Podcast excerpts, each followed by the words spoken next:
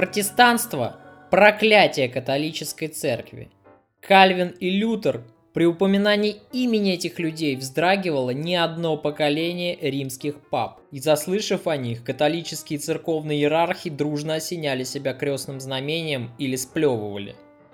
Представителей этих двух церквей, к которым позднее присоединились англичане, называли протестантами, а во Франции их величали гугенотами – Основоположником протестанства традиционно считается Жан Кальвин и Мартин Лютер, которые поделили между собой паству Саксонии, Чехии, Южной Франции и Нидерландов. Предтечей этих двух религиозных деятелей был Ян Гус, который проповедовал в Чехии.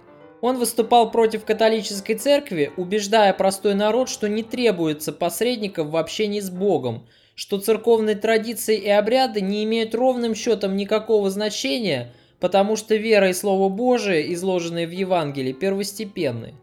Идеи Яна Гуса были тут же подхвачены многими бедняками, которых раздражало непомерное богатство приходских священников и епископов, наживших себе за счет паствы огромные состояния. Это вызывало зависть, а главное, разнилось с принципами Евангелия. Зачем вы заботитесь об одежде? Посмотрите, как растут полевые лилии. Они не трудятся, не придут. И так не заботьтесь и не спрашивайте, что мы будем есть, пить или что станем надевать, говорит там Иисус в одной из своих проповедей. Впоследствии движение гуситов было подавлено, а с самим Яном Гусом католики жестоко расправились, и на очень короткое время воцарилось относительное спокойствие. Но оно было лишь поверхностным, потому что идеи реформации были брошены в народ, а благодатная почва, подготовленная самими же католиками, погрязшими в разврате и в роскоши, только ожидала восхода семян раскола. Когда в 1533 году с церковной кафедры заговорил Кальвин, в Риме не придали значения словам этого 24-летнего мальчишки. Но Рим жестоко просчитался. Кальвин был вооружен самым грозным оружием в истории человечества – словом, за которым тенью возвышался авторитет Евангелия – в своих проповедях этот молодой священник апеллировал прямо к цитатам из Писания.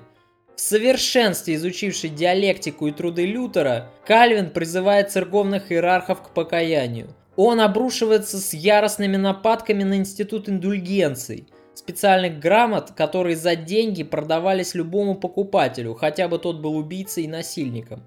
Грамоты эти, узаконенные папой Григорием VIII, якобы прощали покупателю все его грехи и гарантировали допуск в Царство Небесное. Именно продажа индульгенций стала объектом самых яростных и едких нападок и критики со стороны реформатов. Но тогда еще Кальвин и не мог помыслить, что станет основателем новой церкви. Он хотел всего лишь очищения церкви старой – хотел восстановить традиции первых христиан, живших в пещерах, питавшихся росой и страдавших от голода и лишений. Естественно, критику в свой адрес мало кто любит. Не понравилась она и высшему церковному духовенству, стоявшему во главе католической церкви и державшего в своих руках все нити церковных доходов, собираемых по всей Европе.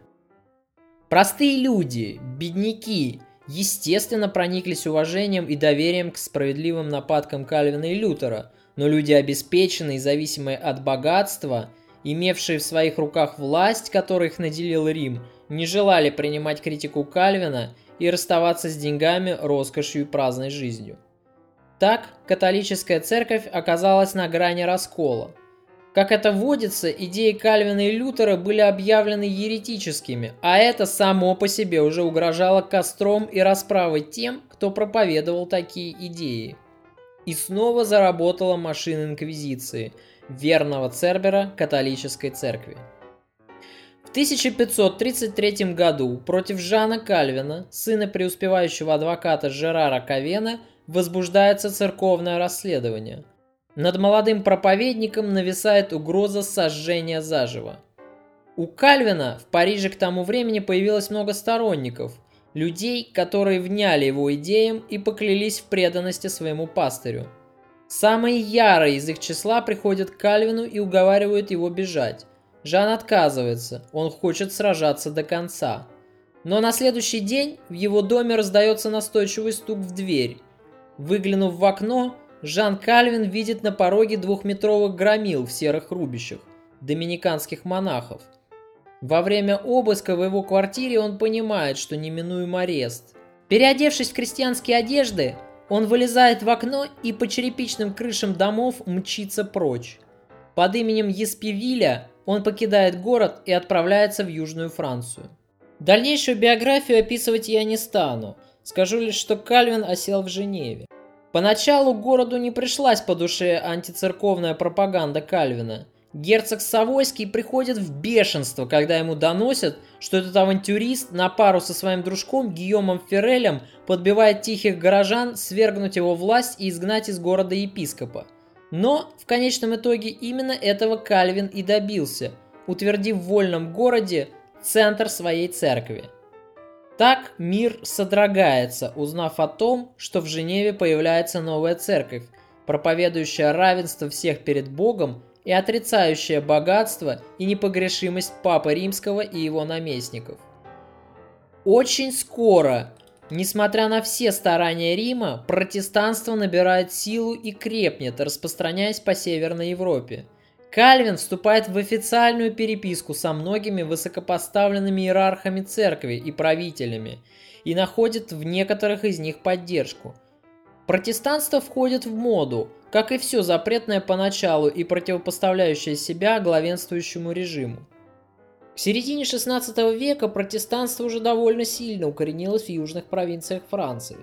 Исторически более склонные к бунтарству и противопоставлению себя центру – Такие регионы, как Навара и Гасконь, подхватывают на зло Парижу идеи реформации. Франциск, а после него и Генрих, выступая на стороне старой веры, активно борются с новой ересью, но репрессивные меры только способствуют укреплению протестантизма в южных регионах королевства и питают все большую ненависть склонных к бунтарству баронов. Так Франция оказывается на грани раскола на почве религиозных разногласий – Екатерине впоследствии придется положить все свои силы, чтобы удержать страну от развала на части, но Франция все равно будет ввергнута в пучину кровопролитных гражданских войн. Протестантов во Франции называли гугенотами. Есть множество теорий и догадок, почему именно такое прозвище закрепилось за французскими протестантами. Одна легенда утверждает, что прозвище это происходит от франко-швейцарского слова «егенот», обозначающая члена Женевского протестантского союза против герцога Савойского. Другая теория утверждает, что прозвище восходит корнями к названию местечка Гугенот во Франции, бывшее якобы центром сбора первых французских протестантов. Как бы то ни было, за протестантами во Франции так и закрепилось это прозвище – Гугенот, поначалу носившее презрительный, чуть насмешливый оттенок.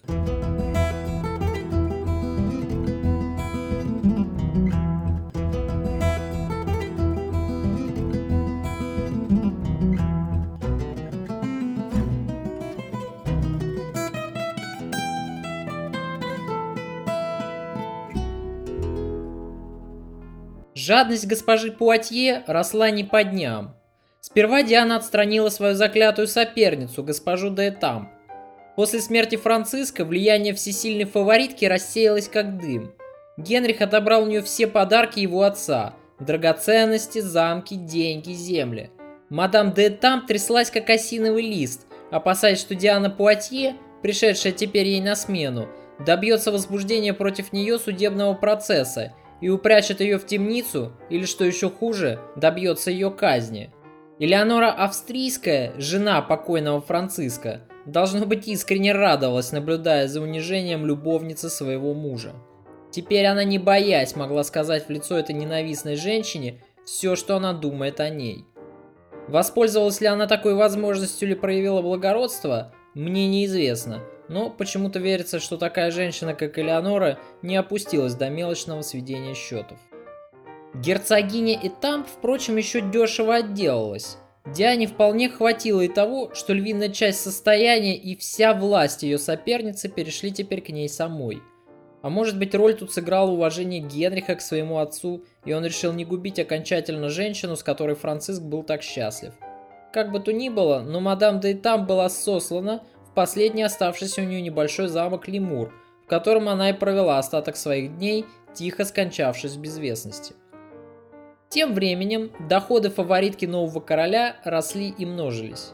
Генрих, ослепленный любовью, бросал к ногам Дианы конфискованное имущество госпожи де Этамп, но Диане и этого оказалось мало.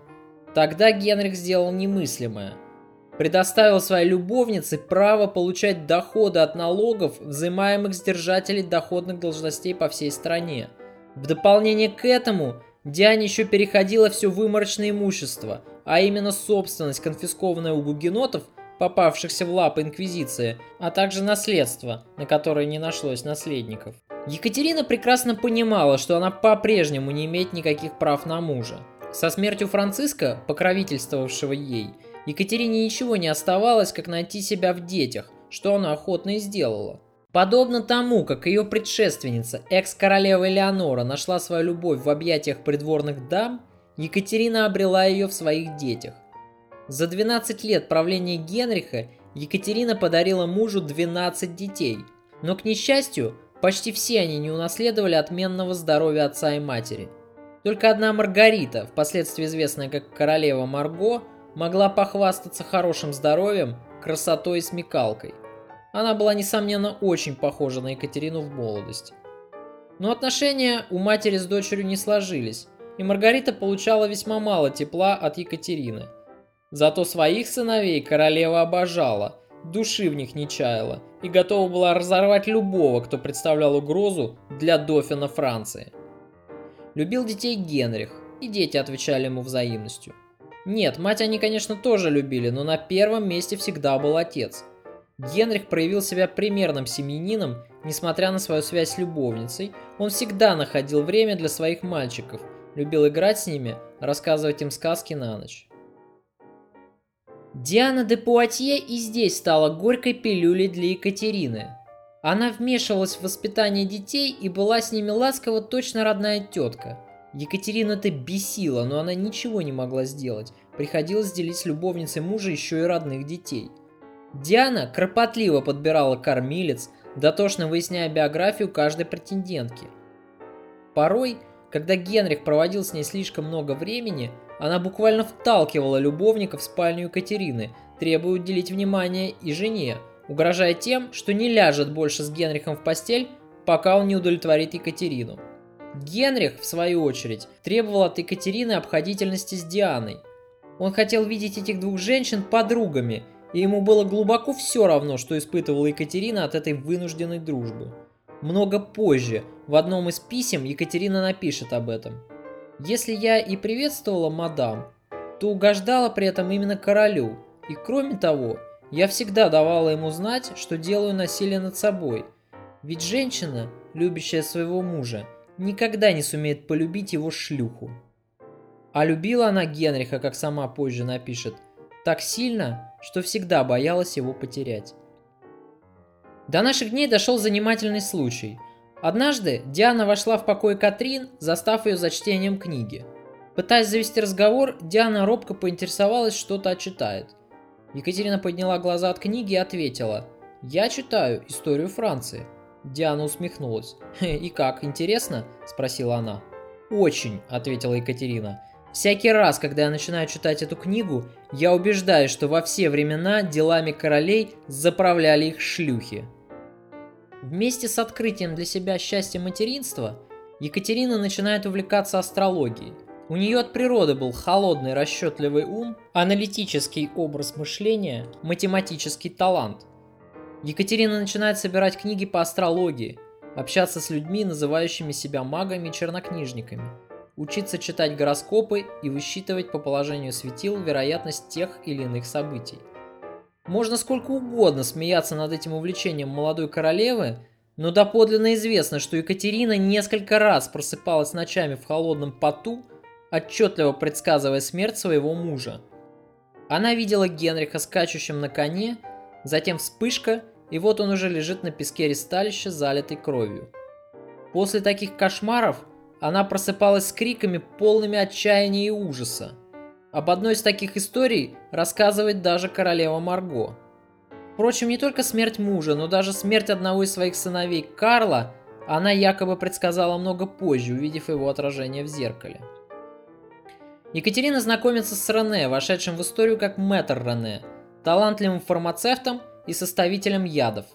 Он становится ее настоящим другом и телохранителем, буквально правой рукой. История их отношений покрыта завесой таинственного мрака, но доподлинно известно, что между королевой и аптекарем существовала самая преданная дружба. Впоследствии Катрин Медичи не раз воспользуется услугами этого хитрого придворного, а его таинственная ухмылка будет наводить ужас на многих, кто дерзнет перейти Катрин дорогу. Именно тогда Екатерина Медичи начинает зарабатывать себе прозвище «Мадам Змея» и «Черная королева». Истории известно много примеров креативной работы флорентийского знатока ядов Мэтра Рене. Например, прекрасный подарок королеве Навары Жанне де Альбре, прибывшей на свадьбу своего сына в Париж. Не успела она только разместиться в покоях Лувра, как молодой паш прислал ей прекрасную шкатулку от Екатерины. А открыв ее, Жанна увидела благоухающие перчатки черного бархата. От них исходил такой аромат, что Жанна не смогла удержаться и надела перчатки на свои ручки. К вечеру королева Навары скоропостижно скончалась. Предположительно, хитрый Рене отравил перчатки ядом. Дюма в своем романе «Королева Марго» описывает другую занимательную историю – Заигрывание с ядами якобы сыграли с самой Екатериной злую шутку. Жертвой пал ее сын Карл. Дюма описывает это очень интересно. Приведу отрывок из книги.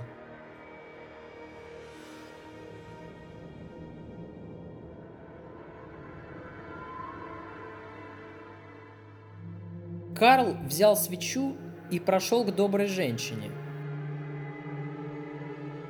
Доброй женщины не было дома – Дверь из комнаты Мадлен вела в оружейную палату. Карл подошел к двери, но на ходу у него начался один из тех приступов, которые он уже испытывал и которые обрушивались на него внезапно. Король страдал так, словно в его внутренностях шарили раскаленным железом. Его мучила неутолимая жажда – на столе он увидел чашку с молоком, выпил ее залпом и почувствовал некоторое облегчение. Он опять взял свечу, которую поставил на стол, и вошел в оружейную палату. К его величайшему изумлению Актеон не бросился к нему навстречу. Быть может, его заперли?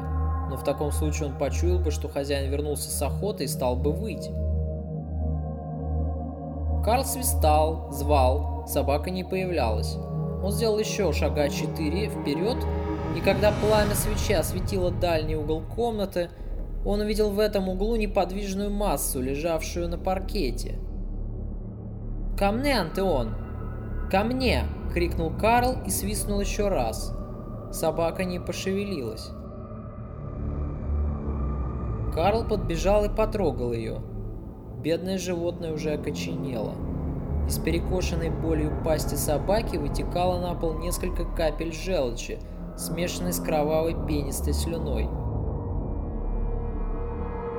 Собака нашла вооруженный берет хозяина и решила умереть, положив голову на вещь, олицетворявшую для нее ее друга. Это зрелище заставило его забыть о своей боли и вернуло ему всю его энергию. У него в жилах закипела ярость. Он хотел крикнуть. Но короли, скованные собственным величием, не могут свободно поддаться первому порыву, который любой другой человек может обратить на пользу своим страстям или самозащите. Поняв, что здесь кроется предательство, Карл промолчал – он встал на колени около собаки и опытным взглядом осмотрел ее труп.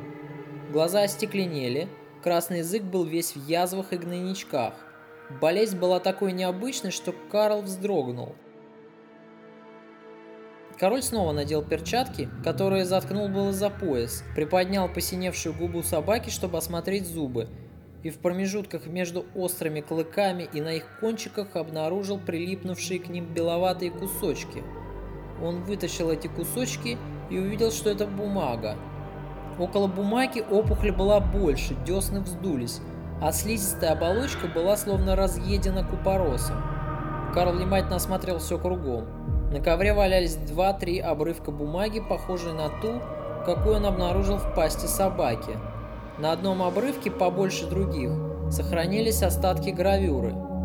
Когда Карл разглядел кусочек этой гравюры с изображением дворянина на соколиной охоте, который Актеон вырвал из охотничьей книги, волосы у него встали дыбом.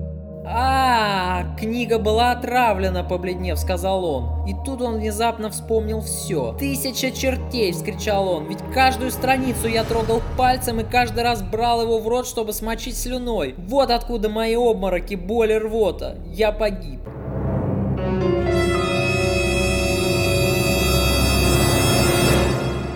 Все это, конечно, звучит драматично, однако не стоит воспринимать роман Дюма, несомненно близкий к истории, как источник. Конечно, страсть Екатерины к ядам и к устранению своих недоброжелателей через отравление не подлежит сомнению. Однако потомки впоследствии сильно ее преувеличили, вероятно, ради более драматичного сюжета.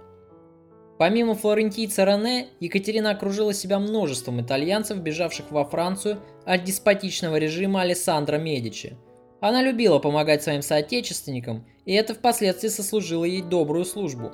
Богатейшие итальянские дома банкиров – охотно соглашались сужать королеве деньги, когда это требовалось Франции в нелегкую пару смуты и религиозных войн.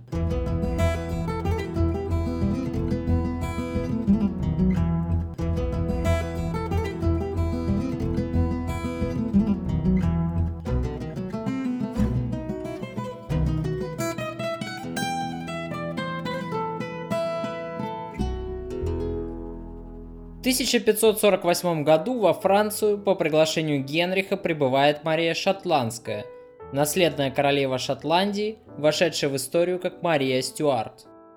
Невысокая ростом девушка с очень милым личиком приглянулась Генриху и многим при французском дворе. Об этой женщине, дорогие друзья, мы подробно поговорим в отдельном выпуске нашего подкаста.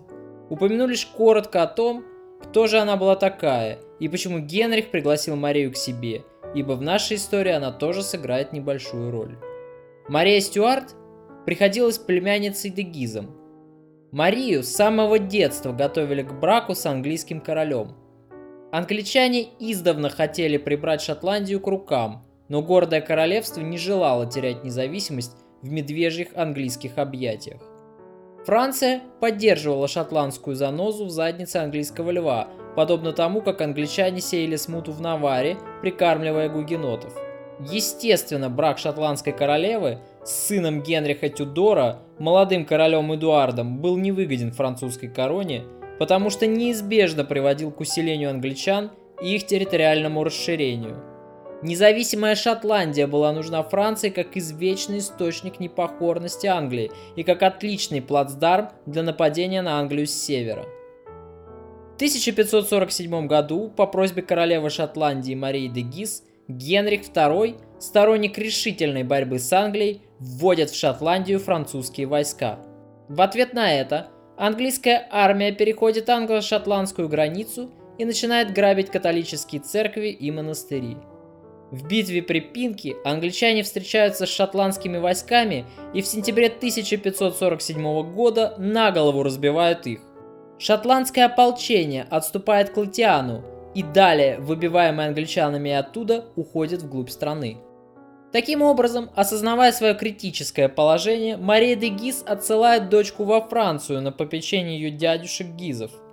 Так появляется идея выдать ее замуж за Франциска, старшего сына Екатерины Медичи и Генриха II, наследного принца Франции. С Екатериной об этом, естественно, никто не советовался – Сама же Екатерина, впоследствии натерпевшись от надменных дегизов, прибравших к рукам власть после смерти ее мужа, не взлюбила Марию Стюарт. Есть свидетельство того, что Мария осмелилась откровенно намекать на буржуазное происхождение семьи Медичей, называя свою будущую свекровь дочерью купца.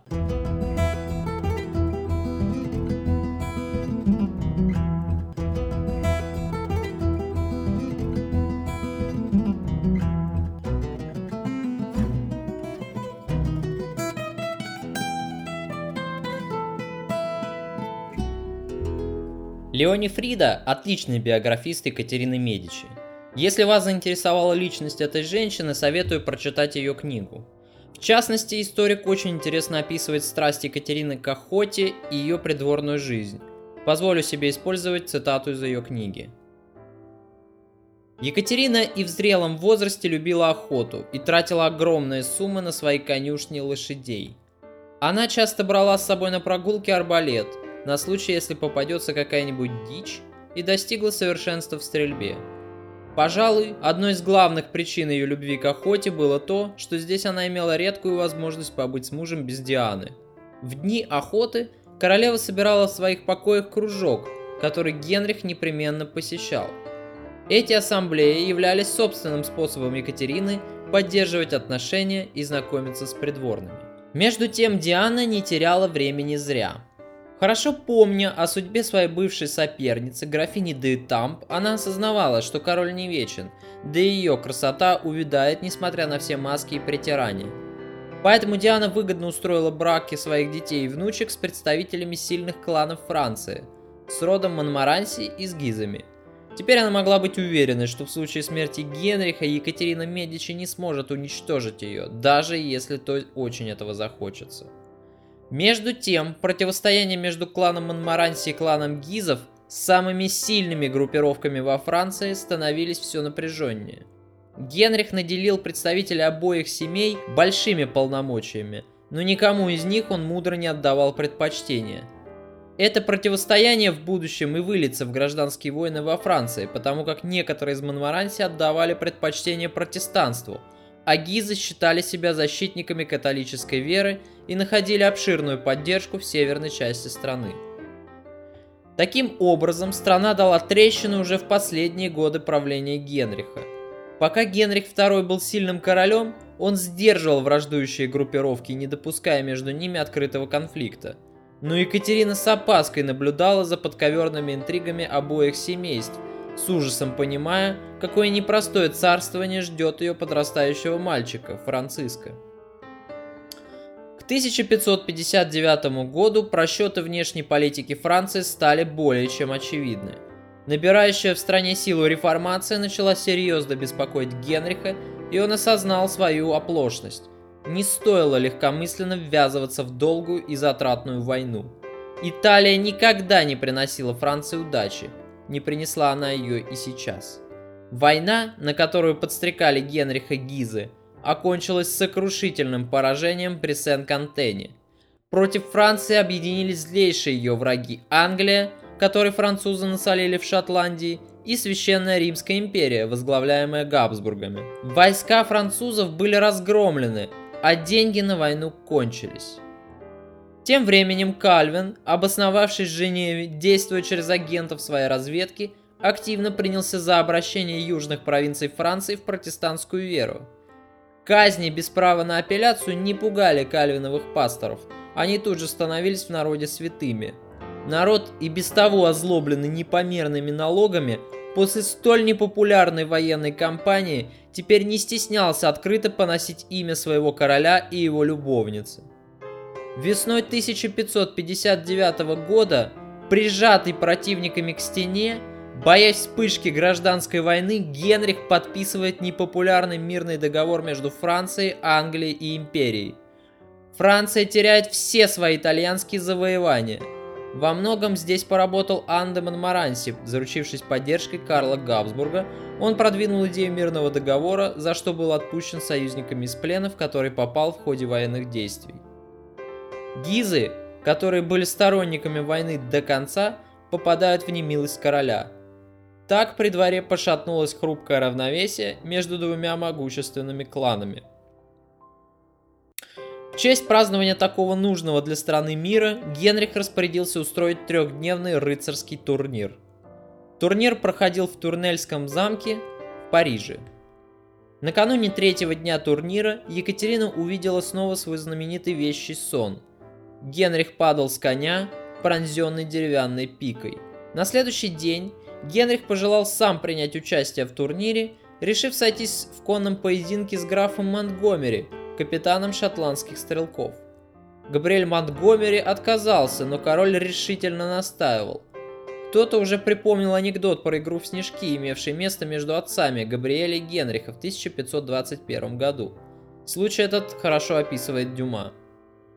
Игра эта была небезопасная, хотя и довольно в ту пору распространенная.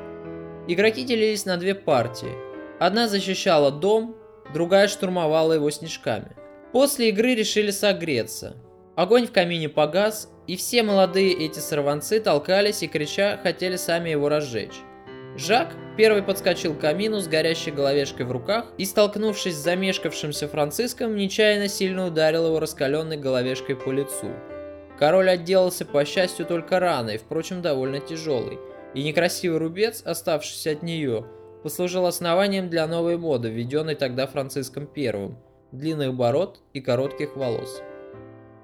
Екатерина поспешила отговорить мужа от поединка, ссылаясь на свои нехорошие предчувствия – но Генрих отмахнулся от жены со словами «Я посвящу этот поединок вам». Габриэль, видя настойчивость короля, вынужден был согласиться. Считается, что несколькими годами ранее исход этого турнира предсказал Мишель Нострадамус. Глаз в шлеме золотом, как в тюрьме или клетке, он выбит падучую, ставшей звездой. В турнире лев старый был менее крепким, чем хитрый, отчаянный лев молодой.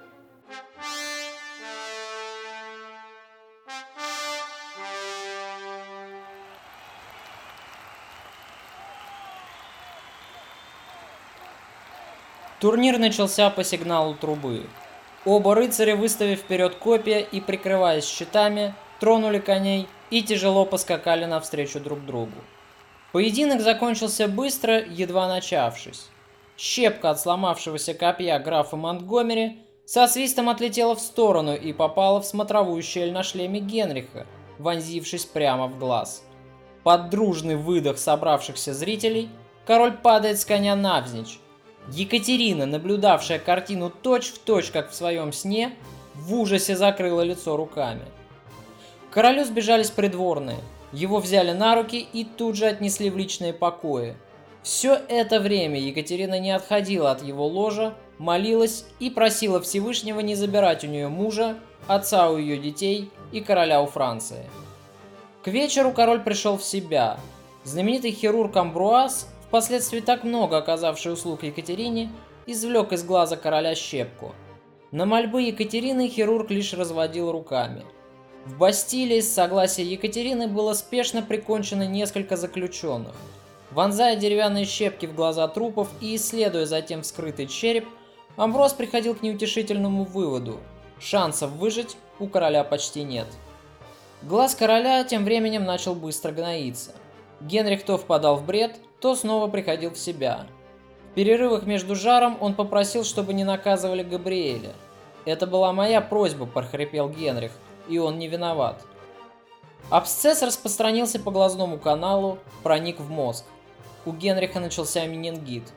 Умирал он 10 дней, мучительно и тяжело. Вокруг его ложа толпились многочисленные камергеры, перы, герцоги – желая в последние часы жизни короля успеть урвать для себя хоть какую-нибудь выгоду. Наконец, умирающий Генрих позвал к себе Екатерину. Он искренне попросил у нее прощения за боль и унижение, причиной которых он стал, признав, что оказался плохим супругом. Екатерина в слезах сжимала руку своего мужа, боясь смотреть на перебинтованный глаз, заплывший кровью.